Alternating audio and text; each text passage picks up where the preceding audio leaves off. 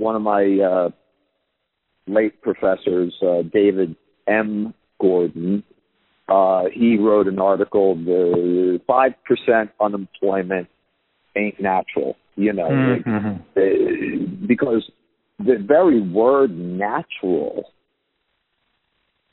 I know I used, uh, Warren Mosler and I used natural rate Mm. of uh, interest, but that is kind of tongue in cheek and you Ah. know, we don't need to.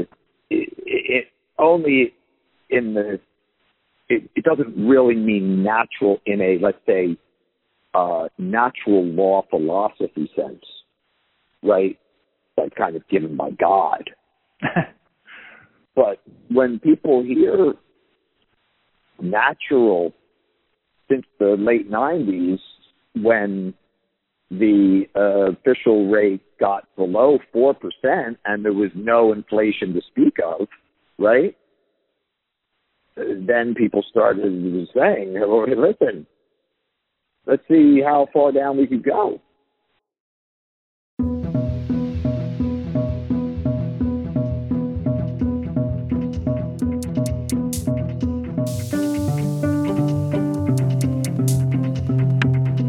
Welcome to Activist MMT, a podcast about nonviolent MMT direct activism, introducing modern monetary theory to the world and conversations about learning MMT together. I'm your host, Jeff Epstein.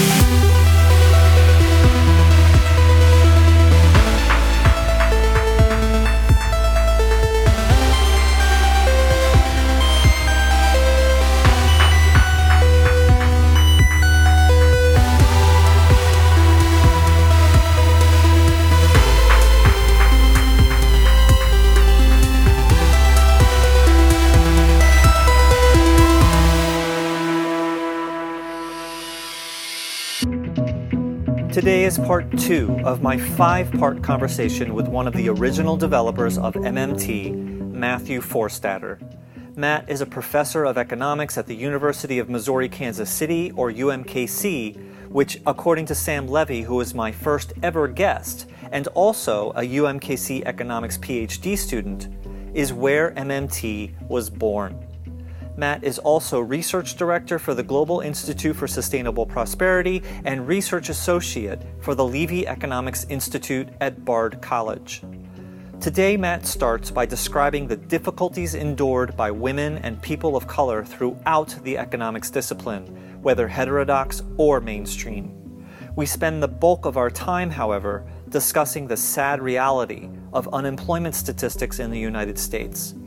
This begins with the overly rosy and highly unrealistic U3 measurement by the Bureau of Labor Statistics, or BLS. The less unrealistic measurement by the BLS is called U6. I wouldn't go as far as calling it better, but it is less bad. What both leave out is the millions upon millions of Americans who simply do not exist as far as those statistics are concerned. Not only are they not counted in the report, this flaw is not even recognized or acknowledged as a flaw. The non acknowledgement is perpetuated by media, the general public, and finally, lawmakers. As Matt describes in his chapter in the 2013 Encyclopedia of Race and Racism called Unemployment and Underemployment, those who are disappeared from the employment statistics include, among others, the homeless and phoneless, simply because the survey is conducted by phone. Further, because of the realities of our society, including de facto racism and slavery, such as the war on drugs and the 13th Amendment, black Americans are much more likely to end up in prison. This is because, since our federal representatives do not prevent mass suffering, even though they clearly could, many citizens choose to enter the military because it provides good pay and benefits in exchange for the risk of being blown up. Of course, those who enter the military or are put in jail are usually among the most disadvantaged in society. In other words, these millions don't just magically disappear from the labor pool, they are actively pushed out.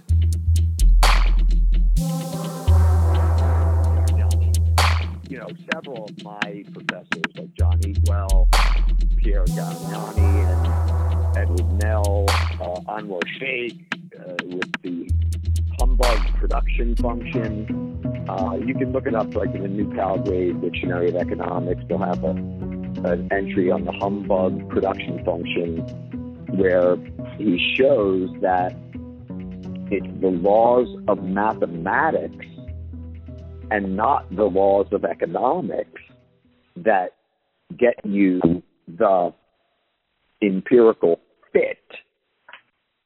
And so to do this, he spells out the word humbug and uses that the data point and feeds it into the neoclassical production function and it yep so in any case these are people who so it only intervention got his first paper published uh, when he was uh, criticizing Robert Solow, you know, uh, Samuelson's colleague in MIT, and Joan Robinson had to intervene, and that was only to get it published as a note, not as a full blown article.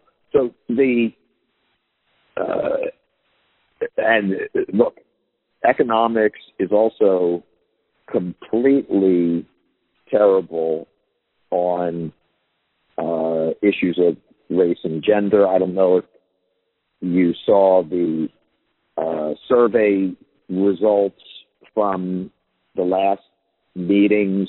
There was a New York Times article. It focused more on the gender, but it's absolutely also very true of race as well. So I had this. What was the New York Times article about? About the survey of economists, women and people of color, talking about their experiences. Awful in as, economics department. As economists. Okay. Yes. Okay. Their professors and their colleagues, and I mean, listen, I had a colleague who was female but completely mainstream uh, tell me about her experience as a member of like the 1950s generation going to graduate school in economics. So, you know, in any graduate school setting, if kids get together and share notes or study together and tell about the test they took or give advice to each other and they you know exclude the one woman or the one african american you know like in the old days you know like i mean it hasn't gotten much better for uh, I mean, African Americans in economics, we're very fortunate to have, you know, people like uh, William A. Darity Jr., Sandy Darity, and uh, in our department we have uh, Linwood Tauheed, who is the, the president of the uh, National Economic Association, which is is kind of like the black. Uh, it it developed out of what was originally the Black Economics uh, Coalition. I, I talk about it in my article on uh, Bayard Rustin a little bit because uh, the original editor of the review of black political. See, econ- see, I, Wait, what article? You said it, you you wrote this an article on what? Uh, Bayard Rustin. Bayard Rustin. Okay. The organizer of the 1963 March on Washington for Jobs and Freedom. Hmm. So uh, I have um, an article. You can see it's a Levy working paper. I think it's called. Uh, it's on the Freedom Budget. The A. Uh-huh. Philip Randolph Institute and Bayard Rustin, uh, they were going for the job guarantee you know, I mean, all the way. And I, I, I mean, every major African American organization and leader, certainly up through the uh, Hawkins, Humphrey Hawkins 1978 Employment and Balanced Growth Act. Uh, Augustus Hawkins was a member of the Congressional Black Caucus and had originally included a job guarantee in the early versions of the Humphrey Hawkins bill. And just like in 1946, this might be a good segue into your other topic about unemployment and the mm-hmm. legal definitions of full employment and so on. Mm-hmm. So, I mean, there was a a movement following the Second World War in the industrialized countries to put out these full employment white papers or whatever, uh, or, or in the United States, it was also in the relatively late creation of the central bank of the United States compared to, you know, the Bank of England or um, in many other countries, right? Uh, 1913, when the Fed was created, and then, you know, its mandate um, that was also part of um, what created the Council of Economic Advisors and that they would produce an annual report. Uh, it's always interesting to, you know, read. Includes a lot of stats, but then also the economics, right? So what what I was beginning to say is the funny thing about economics is like in the 60s there was, was a rise of like um, journal of black psychology journal of black sociology and so on. The the one that's still around is the review of black political economy and there's also a review of African political economy as well. But I mean, uh, I couldn't say for sure, and certainly there uh, are many books in black psychology and so on. But the in economics, the review of black political economy is is uh, they celebrated. They're beyond their 50th anniversary uh, and then the same thing with the Buddhist economics. Like, I mean, I never really heard of Buddhist sociology, Buddhist anthropology, but there's a Buddhist economics. Not that I made up.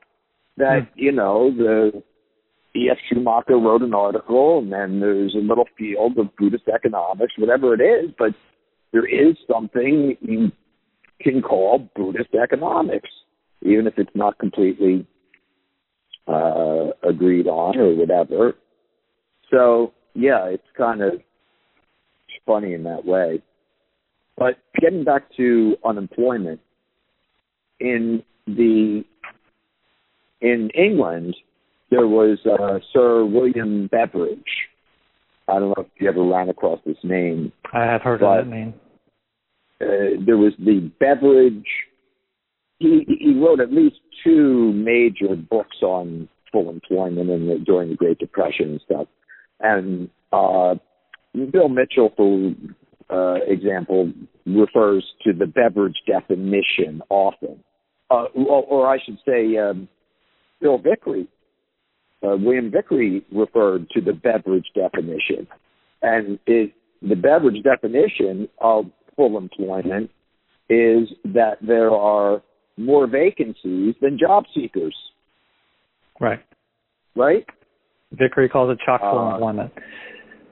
Right. Right. He, yeah, I mean, he had this idea of 2% or less, you know, so called transitional unemployment. So it's interesting.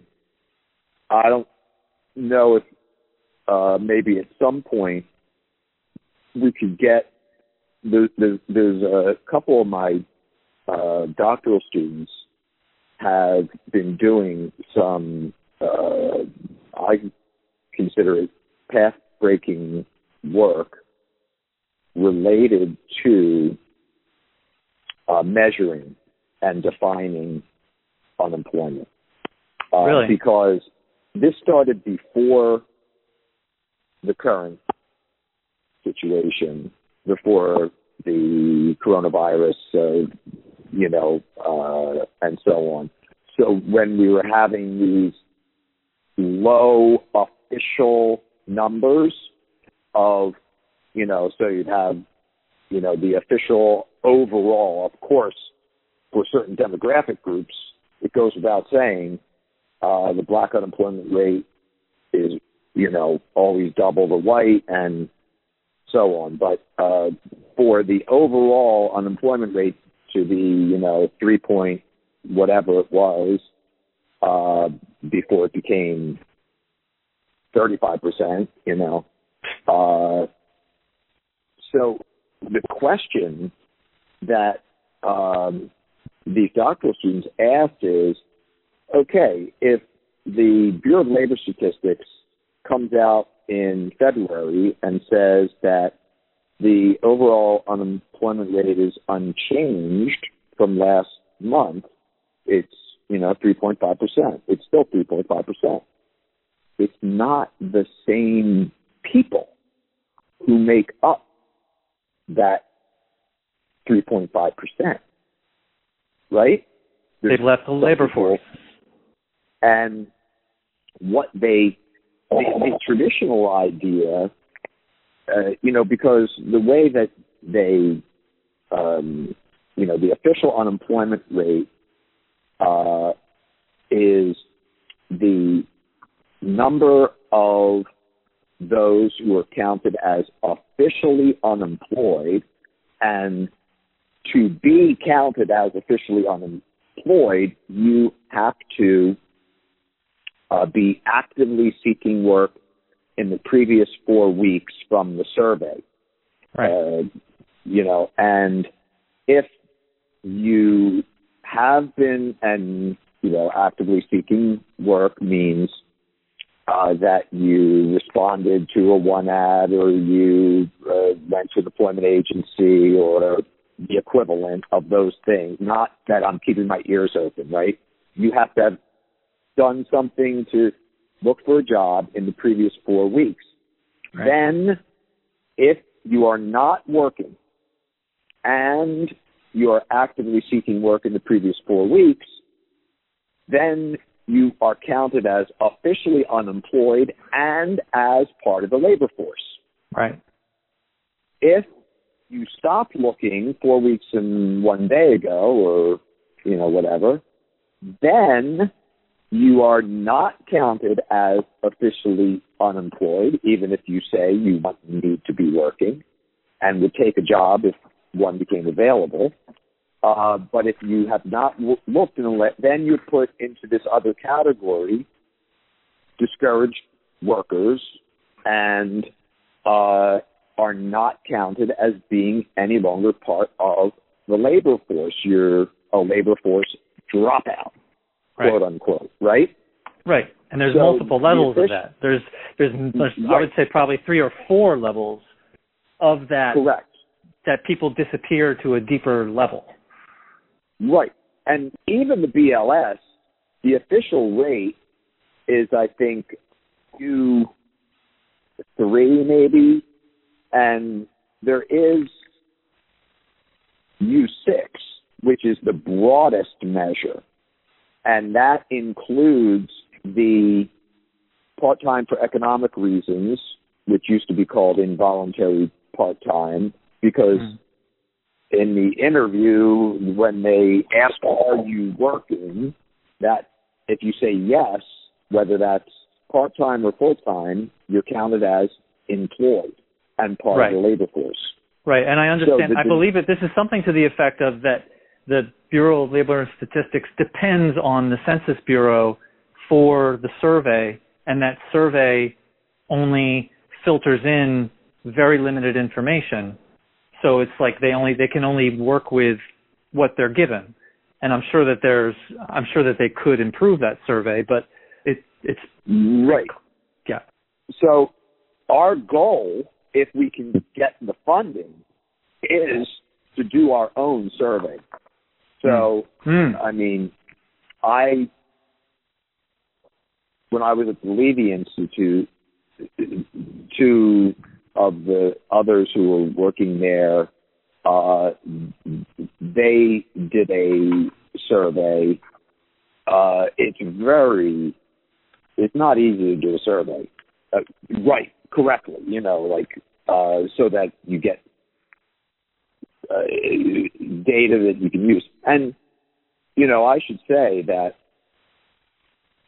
good econometricians you know, will often say that it is the the lack of quality data, like right. say in certain countries where they have less um, resources to allocate towards that or whatever, you know, or when people intentionally make up stuff to uh, for political purposes or you know whatever. So the denominator is the labor force. So it's the number of officially unemployed divided by the labor force. The that's the official rate. So mm-hmm. The the broadest rate will add the discouraged workers and other so-called marginally attached workers. I mean, there's all kinds of crazy categories. For example, people without adequate transportation, right. like you know, mothers without adequate and affordable child care. Right. That for some reason, if someone if someone says they want and need to be working would take a job if one became available, you would think if they can't find a job, you know, right, then they're unemployed. But if uh, part time, because they can't find full time work, it's not. How that you, if you're working, you know, uh, 20 hours and you want to be working 40 hours, even if you're, you know, not qualifying for benefits because they only give benefits to the full timers, you are not can't counted as being half unemployed. I, you know, yeah. And it's it's even if you could do a perfect survey, like you said, you're you're you know if you had the funding, you would do a survey. You would still, even if that survey was as good as it could possibly be, you're still going to not count. You're still not going to be able to reach homeless people, phoneless, phoneless people, right. jail, people in right. jail, people in the military. You're still, even if you could do that perfectly, it's still going to be, you know, there, there's there's U3, which is official, which is very very rosy, overly rosy. There's U6, which right. is which is a lot better, but it's still it's still missing uh, quite a lot there's a, a, third level which uh, Randy Wray calls uh, has something called augmented unemployment, which I, I don't exactly know what it includes beyond that, but that's that's even better. Um, but then, but then still, there's homeless, phoneless, military, and incarcerated, and I'm sure that there's other things as well. So it's like, you know, there's only so much you can do, and, and there there are uh, look statistics. You still to to use them with some degree of confidence, you want the data to be as good as possible. However, I mean, people who are really smart and understand statistics understand that you know, numbers don't speak for themselves. They have to be interpreted.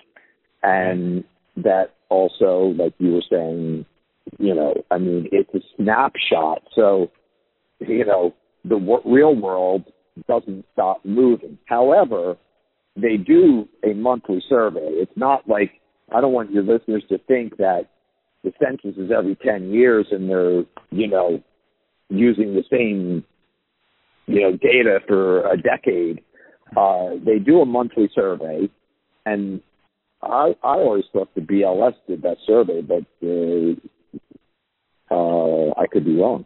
I saw just an article saying that they somehow use the census, but uh, I'll send you I'll send you that to, to clarify. But um, by the um, way, um, let me just mention while we're on this topic that uh, I often encourage my undergraduate students if they have a question to call up the BLS because mm. um, I did it when I was, you know, a student, and uh, the people were really very, very. In fact, I was able to.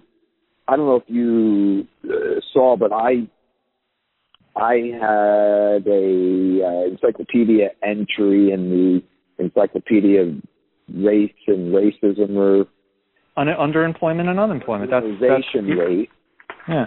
Yeah, we had to get the data.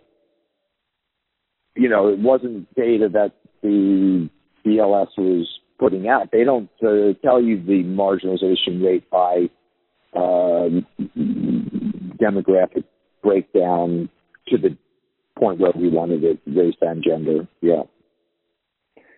Um, and uh, two things though. One is they could, even if you can't get homeless and phoneless and incarcerated and whatever, even if you can't get those, you know, in, in your in your article in the encycl- in the uh, uh, Encyclopedia of Race and yeah. Racism, you know, you obviously you talk about incarcerated and homeless, and that's the whole point of that article. Um, and then you know, Randy Wray in his uh, he has an article called "Are you know Full Employment? Are we there yet?" from a couple of years ago. Mm, right. And, right. and, and you know, and even though you can't get them, even though you can't reach these people, you know, you guys mention that these are out there. And so you know these statistics are missing these things and we acknowledge that these statistics are missing homeless and phoneless and incarcerated and so on. But in the official statistics you never hear that. You never hear that. It is implied it is strongly suggested that this is everything. This this uh, this u3 is what employment actually is and people treat it that way oh, we're at the highest un- we're, we're the lowest unemployment that we've had in years. You know, economy is doing great. Trump is doing great, and it's I think it's partially because they leave that out. And I also think, and I guess it's I guess it's kind of obvious, but it's also just you know I can't like prove it. It's that if they really believed in their policy, of, for example, of NAIRU, if they really believed in their natural unemployment, then they wouldn't be afraid of the full truth of what actual current unemployment is. And the fact that unemployment is so difficult to understand because they make it because U3 is not a clear picture. U6 is clearer, but still not that clear. You know, the fact that they don't really give a full right. picture, to me, that shows that they're not they're not confident in a good faith way that NAIRU is truly accurate and that they simply want people to be unemployed. That's how it seems to me. Right. I don't disagree with anything that you said. What I would say is that while there are many common misunderstandings and myths, right? The deficit myth and so on.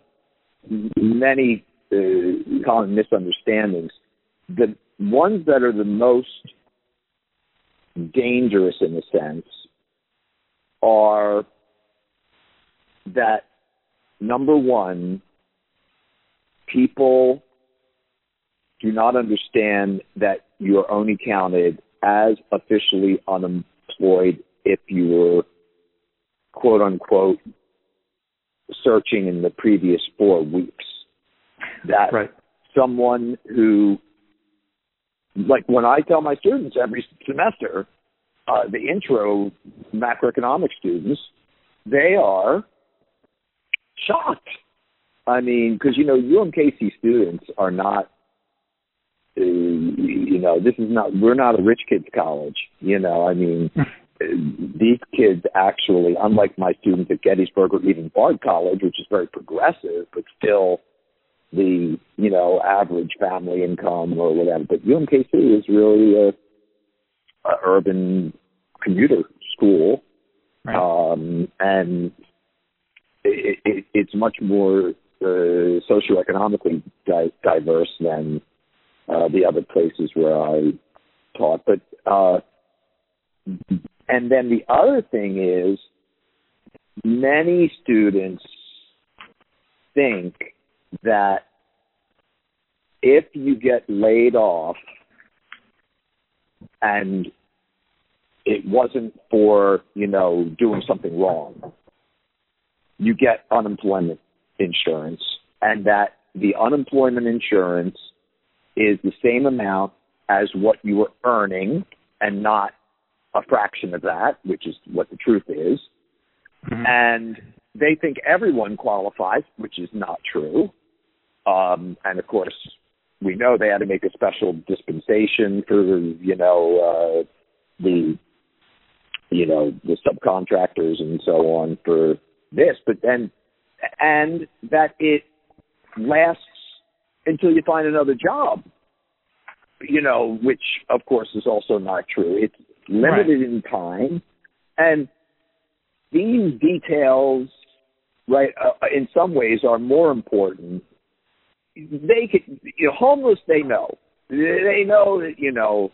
Okay, and even like things like you mentioned the uh, civilian uh, population versus you know when you have the military or the uh, incarcerated. I mean, those numbers you can you can also find out. You know, like right. Um, but yeah, everything you said is not uh, untrue. Part of it was so when they came up with this idea of the natural rate of unemployment and related to it uh, the NAIRU, uh, the natural rate kept going up. So, you know, right. at first in the 60s, Friedman and Phelps, they were saying, well, the natural rate is, you know, I don't know, 3%, say. That that would be the rate that if you went below that, you would start to see accelerating inflation, right? That's uh, but then it went up to seven percent. Right, and magically the actual unemployment rate exactly matched what they wanted it to be. Right. One of my uh, late professors, uh, David M. Gordon, uh, he wrote an article, the 5% unemployment ain't natural, you know, mm-hmm. uh, because the very word natural,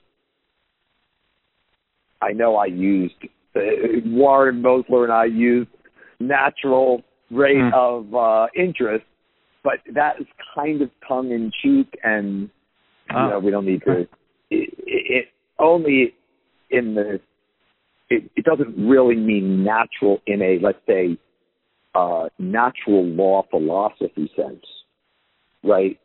Like kind of given by God. but when people hear natural since the late 90s, when the uh, official rate got below 4% and there was no inflation to speak of, right? Then people started saying, listen, let's see how far down we could go. You know, uh, I mean, this is the official rate we're talking about with its limits, but yeah, maybe uh, maybe the reason that they can go so low on the official rate is because so many people aren't included. Right, and and not just so many people aren't included. They also like like for example, de facto slavery. That uh, Thirteenth Amendment makes it so much easier for and war on drugs makes it so much easier right. for black people to end up in jail. It's like they're pushed out of. They're not just you know, it's not just a coincidence that they end up in jail and therefore not part of the unemployment statistics. And the fact that people are made desperate and so they choose to go into the military because the military provides, you know, a, a decent living, setting aside the fact that you could be blown to smithereens. So they're pushed into the military and then then you disappear. And like I I realized I was having a hard time understanding in your in your unemployment and underemployment paper of that if it's if someone disappears from both the numerator and the denominator, how is that skewed in any way? And that and I realized after reading it again, I realized the point is not the bias is not the fact that they're eliminated from both the top and the bottom. The bias is that the movement from being so like say 90 over 100 changes not from not from 90, uh, 89 over 100. It changes from 89 over, ah, whatever. You understand what I'm saying? I'm, I'm not saying it elegantly, but the fact Let that they say it in a way that almost anybody can understand. Because when I tell the kids, you know, unfortunately, you know, uh, math education is not so uh, great, but you know, when I tell the kids uh, you know, you are taken out of both the numerator and the denominator, the you know the uh, it doesn't matter whether they're counted as it, it matters, but uh, what I what I put up on the board is three fourths does not equal one half because right. subtract one from the numerator and the denominator of three fourths. Right. Or wait, I'm sorry. Uh, what did I say? Two thirds. You know, uh, two thirds and one half. Oh. Uh, three fourths and you know, two thirds and one half. So two thirds is not equal to one half, right? Uh, oh yeah, yeah, yeah. Right. Right. So, so it's, it's the, so it right. So it's two. So it's two over three. Two people employed, three people in the labor force. So that's 0.67. You know, then one person leaves, that would be that would be one over three, which would be 33 percent. But if you change it to one over two, then it's 50 percent. So all of a sudden, the fact that they left the labor force inflates in that in that simplistic example inflates the unemployment inflates it by 20 percent, which is and that's that was what I was trying to get across. It's 70 over 100, and then one person leaves. 69 over 100 is 69 percent. But if they also leave the labor force, then it's 69 over 99, which is almost 70%. So it, and for every single person that leaves the labor force, that inflates it a little bit more, a little bit more, a little bit more, just like you were saying. Right. Right. Right. Yeah. True, okay. true, true, true, true. All right. That's uh, clear. Yeah. Now, I think I'm going to run into a little bit of an issue, which is that my AirPods are going to run out of uh, charge. Um, okay. Uh, okay. Um, okay. Listen, uh, I maybe we could we do this in two parts or something or I you know what I I I love the fact that you have just been going on I, I, I because your perspective of things is much you know broader than mine.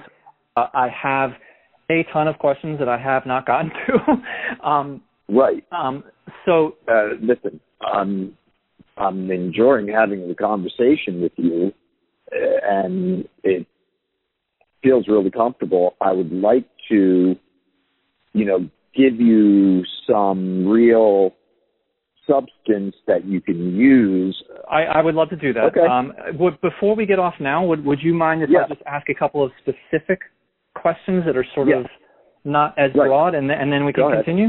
Okay. All right. Yep. Good. I have a few nagging questions. Um, right. Number one, if you, I, I have, uh, I have a friend who is a member of Black Lives Matter and who I've been trying to push to learn MMT. You know, and the response right. that I've, the response that I've gotten is that they're very hesitant to do so because they want to destroy capitalism. And that's I see that as perfectly fine. I you know, I don't see anything wrong with that. You know, I that's perfectly fine right. point of view. However, two thoughts of this. Number one is your last paragraph in your unemployment and underemployment uh, article states something yeah. to the effect of you know, maybe in a post-capitalist world, we can have whatever better stuff, we can have a better setup, but until that point, let's fight for a job guarantee. And so I'm trying to trying to get that idea across to them, but the fact that they don't really understand MMT yet, they don't understand the power of a job guarantee. So uh, my thoughts are number one, I think it's important to learn even if you want to destroy capitalism, because if you really want to destroy the beast, you need to understand the beast. That's number one. And number two, is that while you're doing that, let us fight for a job guarantee. And so someone who is hesitant to learn MMT for those reasons of how you might respond to that. Right. Well, in the near term, the institutions of our society are more inflexible. I mean, generally speaking, uh, the political system and economic system in the near term is given. We're born into this world, right? And so anything that will lessen human suffering, I think, has to be supported. And unemployment is a major cause of human suffering. Now, the problem, I think, that some people feel that an exclusive focus on the near term will never, then we'll never get to the longer term. Okay, so a balance. It's a balance. There has to be people who are also working on those alternatives. And okay. yeah, like you say, and of course, I hope it goes without saying, I don't speak for Black Lives Matter and so on and so forth. But uh, to me, the when I said every major African American uh, organization and leader, you know, from 1946 to 1978 and even beyond was for explicitly a job guarantee. Uh, that is across a political spectrum. I mean, you have, you know, the Urban League and um, organizations that are, you know, certainly not looking to overthrow the system or anything, but the Black right. Panther Party 10 point message, I mean, mm. it's right in there. And uh, of course, you know, uh, many of the leaders of the civil rights movement, because they understood that political rights, civil rights was a first step, but without the economic piece, then you know it would just right it wouldn't work. It's like the Civil so, Rights Act. it's like the Civil Rights Act uh, that you know it, it, outlawed racism, but it didn't do anything that caused racism. It didn't change anything that actually caused racism. Um, uh, I believe that that's true. But you would agree you would agree that as far as implementing a job guarantee and also destroying capitalism, if that happens to be your goal, that learning MMT is a very worthwhile thing towards both of those goals. Yes, and and you know, contrary to uh, how we're sometimes unfairly depicted, um, I don't think it took us very long to all be for a living wage. I mean, uh, right. for example, you know, but right. whether that has to be phased in because it would be less disruptive or, you know, whatever, but there has to be certainly um you have your you know, you have places where you you won't uh throw your support just because they're going to call it a job guarantee when they're really talking about, you know, uh, concentration camps or something. Mm-hmm. You know, I mean, right? Yeah, is... sure, sure. This actually brings in my final question, which I think is simpler. Um, the job guarantee has a price anchor, number one, and you know, ideally, whatever a, a livable wage and benefits. Yeah. So the price right. anchor is the price anchor prevents cost push inflation. And then on the other side, it prevents demand pull inflation because it only funds those who apply for a job. So it's it's it's perfect.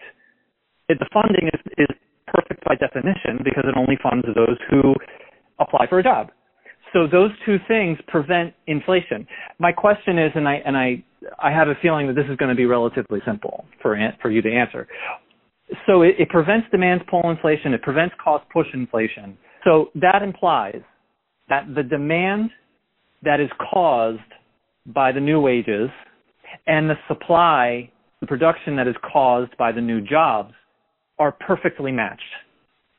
So the, the production that is created by the new jobs in both the job guarantee and the private sector is exactly matched by the new demand that is created by the new wages that these people, these newly employed people are paid. My question is, I don't understand how, how do we know that that particular production is going to be met by that particular demand? Because those, those are like two independent things of giving people jobs right. where they happen to be producing stuff and then giving people wages because that's necessary in order to prevent inflation that what people want to buy is being produced and what being what is being produced is being purchased such that it does not cause inflation or problems well i don't believe that the demand and supply uh, increase as a result of a job guarantee is automatically perfectly matched. It, it, it can't be. And what's going to happen is, and we saw this in Argentina, where there was, you know, not a full, but it was a head of house, one person per household right. job guarantee for a limited right. time. Mm-hmm. So, um, uh, at first, the program was huge, as they say, right? But then, as the economy recovered, the private sector demand for labor increased, and so people were hired out of the um, community jobs program into the private sector, and the program shrank and then stabilized at some lower level, right? Okay. Yeah. And then at that point, the job guarantee production is community and public and social services oh, that interesting. Okay. We consider to be in short supply. I mean, uh, look, there are some interesting examples, like say, um, early in the um, earlier years of the Great Depression, in some of the alphabet agencies, Nancy Rose's uh, book uh, Put to Work is very good. Phil Harvey, you know, these are people not uh, really into the finance money side of MMT. They have done like history of job guarantee programs and stuff and big supporters mm-hmm. of job guarantee, mm-hmm. uh, but um, not functional finance or necessarily, right? Mm-hmm. Um, so uh, they talk about how you did have some like food production or energy production, you know, and things like that. But there's there's no mechanism for matching specific demands and supplies that I know of. Yeah, no, but actually, you know, actually, might... li- listening to what you said, though, I think actually makes sense. What it seems, first of all, if the private sector hires someone, then they have chosen to hire someone. There's a reason that they have hired them because they need to produce more. So that's not a question. The private sector production is is obviously matched by demand because by the very nature of the private sector hiring someone, they are choosing to fulfill some demand that currently can't be fulfilled. So the private sector matches demand. But it's not to, necessarily I mean, matches, own demand. Their own demand for labor? For what? So uh, if I was unemployed and then I get hired to do a job in the private sector and now I'm earning an income. Right. But maybe I'm working in the porn industry and maybe I'm going to be I'm going to be spending uh you know my money. No of course I, I i i i'm just trying to say like something that i wouldn't be demanding go right um with my wages you know like uh i'm not spending my money on that. I'm spending my money on food and on rent and so yeah i mean in the aggregate demands and supplies are matching up but not necessary and so you know, you're always going to have like um, some, you know, dynamics of in inter-industry relations, and that's, you know, actually what I was trying to get at in that those original pub, uh, flexibility, you know, articles. Right, right, that, right, right. Um, yeah, about that. So, yep. Yeah. Okay. All right. So that's okay, buddy. So the question is the question is much more limited because it's now a job guarantee question, not a. All right. All right. Thank you. Enjoy your night. Thank you so much for your time. Yep. Thanks, Jeff. All right. Bye.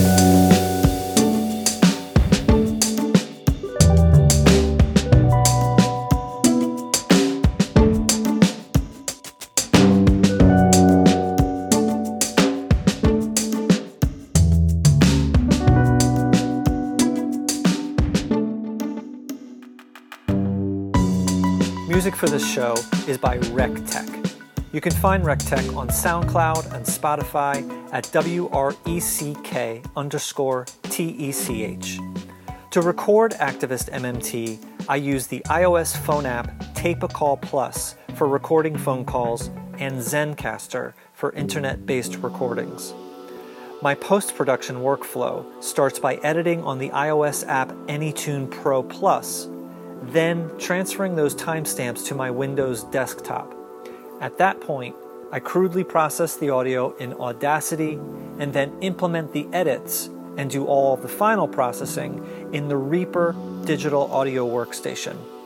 Activist MMT is hosted by Libsyn, and the video teasers are created with the online Headliner app.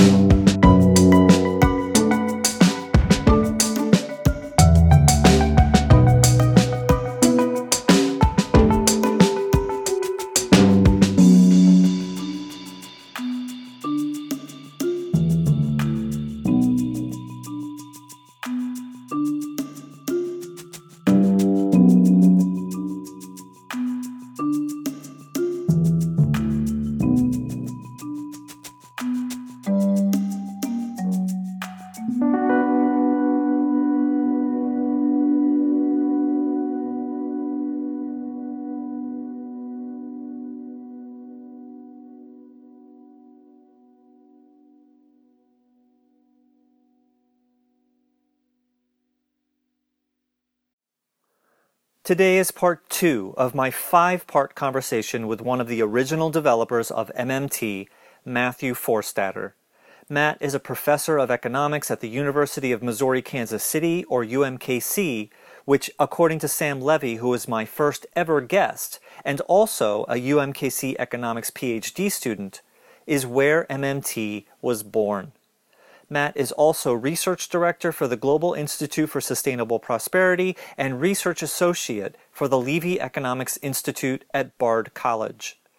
Today, Matt starts by describing the difficulties endured by women and people of color throughout the economics discipline, whether heterodox or mainstream. We spend the bulk of our time, however, discussing the sad reality of unemployment statistics in the United States. This begins with the overly rosy and highly unrealistic U3 measurement by the Bureau of Labor Statistics, or BLS. The less unrealistic measurement by the BLS is called U6. I wouldn't go as far as calling it better, but it is less bad. What both leave out is the millions upon millions of Americans who simply do not exist as far as those statistics are concerned. Not only are they not counted in the report, this flaw is not even recognized or acknowledged as a flaw. The non acknowledgement is perpetuated by media, the general public, and finally, lawmakers. As Matt describes in his chapter in the 2013 Encyclopedia of Race and Racism called Unemployment and Underemployment, those who are disappeared from the employment statistics include, among others, the homeless and phoneless, simply because the survey is conducted by phone. Further, because of the realities of our society, including de facto racism and slavery, such as the war on drugs and the 13th Amendment, black Americans are much more likely to end up in prison. This is because, since our federal representatives do not prevent mass suffering, even though they clearly could, many citizens choose to enter the military because it provides good pay and benefits in exchange for the risk of being blown up. Of course, those who enter the military or are put in jail are usually among the most disadvantaged in society. In other words, these millions don't just magically disappear from the labor pool, they are actively pushed out.